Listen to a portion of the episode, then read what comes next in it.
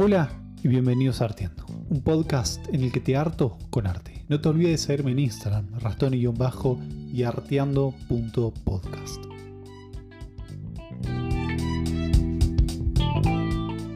Hoy vamos a hablar del cubismo, uno de los movimientos artísticos más influyentes del siglo XX. Quédate para aprender y averiguar por qué fue tan importante este movimiento para el arte actual.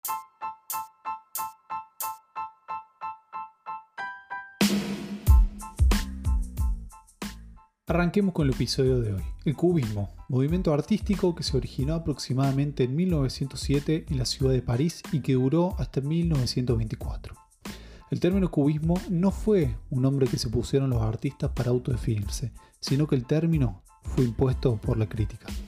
Louis Buxellet, que era un crítico de arte de la época, fue a la exposición de Braque en 1908 y al salir dijo, son geómetras ignorantes que reducen el paisaje y el cuerpo humano a insípidos cubos. Esta frase fue la que le dio el nombre al movimiento, cubismo.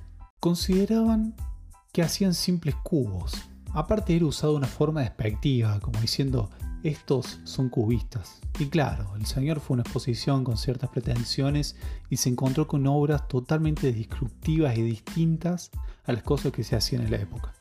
El cubismo rompe con cuestiones técnicas que tenían las obras de la época. Una de ellas era dejar de trazar la línea horizonte o usar o dejar de usar, mejor dicho, los puntos de fuga para ubicar la obra en el paisaje y hacer que toda la composición esté en el mismo plano.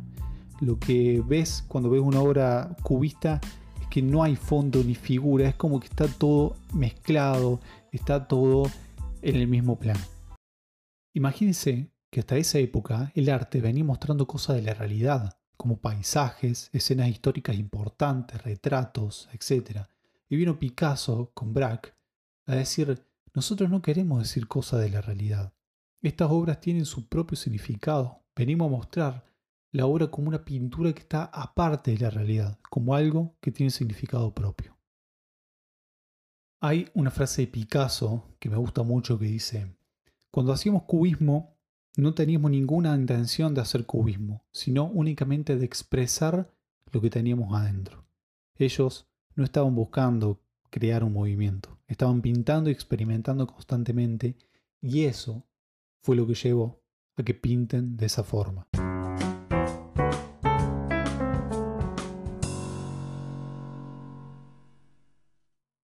El cubismo tuvo dos grandes etapas, el cubismo analítico o hermético y el cubismo sintético.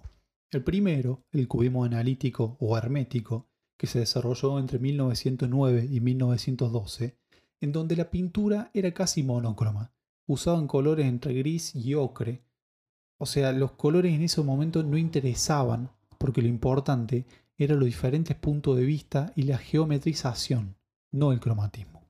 Lo que buscaban los cubistas era representar los objetos de todos los puntos de vista posibles. Para que se den una idea, es como agarrar una caja de cartón, desarmarla y verla todo en un mismo plano. Un ejercicio parecido hacían los cubistas a la hora de representar los objetos que querían pintar. Después viene el cubismo sintético, que se desarrolló entre 1912 y 1914. En la etapa sintética comenzaron a usar distintas técnicas para sus obras, como el collage, por ejemplo. Acá ya no buscaban mostrar los objetos de distintas perspectivas, sino que empezaron a hacer un trabajo de síntesis visual de los objetos para llegar a mostrar los objetos con sus atributos esenciales, sin lo cual no serían lo que son. Les doy un ejemplo. Imagínense un elefante. Si nosotros tenemos un elefante, bueno, a lo mejor si le sacamos la cola se sigue notando como un elefante. Bueno, si le sacamos a lo mejor una pata, también se sigue notando como un elefante. Pero no le podemos sacar la trompa, porque es a lo mejor lo que más llama la atención, lo que más lo identifica al elefante es la trompa. Entonces, un ejercicio parecido hacían los cubistas, como hacer una síntesis visual, es como un resumen que sacamos solamente lo más importante del texto. Bueno, lo mismo hacían con las imágenes. Es como ir resumiendo, ir viendo. Hay una técnica, va, una serie de obras que hizo Picasso haciendo este ejercicio con un toro Y nada, los resultados son fantásticos. O sea, empieza con un toro bien detallado y el último lo termina haciendo yo creo que con seis líneas. Entonces, eh, era, es un ejercicio re difícil de hacer, hacer una síntesis visual de un objeto, porque tenés que tener muy en cuenta los atributos, qué es lo que identifica ese objeto y qué no. Entonces, está buenísimo eh, ver desde ese punto de vista a las obras cubistas de la época sintética.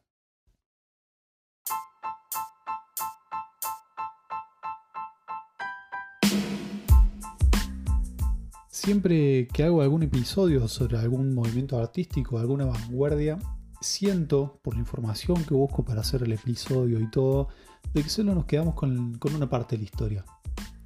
Generalmente la parte masculina de la historia. Siempre hablamos de Picasso, siempre hablamos de Braque, de Juan Gris o de Guillaume Apollinaire.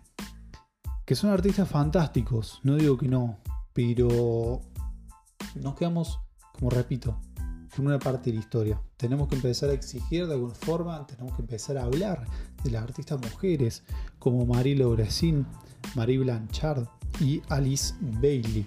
Formaron una parte y muy importante de la historia del cubismo, en este caso. Que empecemos no solamente a buscar, cuando hablamos sobre un movimiento artístico, empecemos a ver las distintas miradas.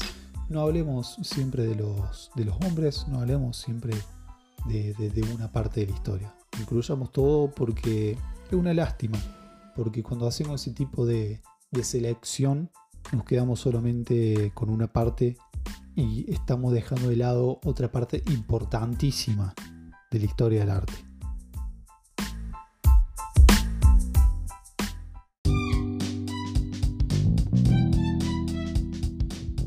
Si te gustó este episodio, compartilo con tus amigos, seguime en Spotify, seguime en Instagram, rastoni-bajo y el Instagram del podcast que es arteando.podcast.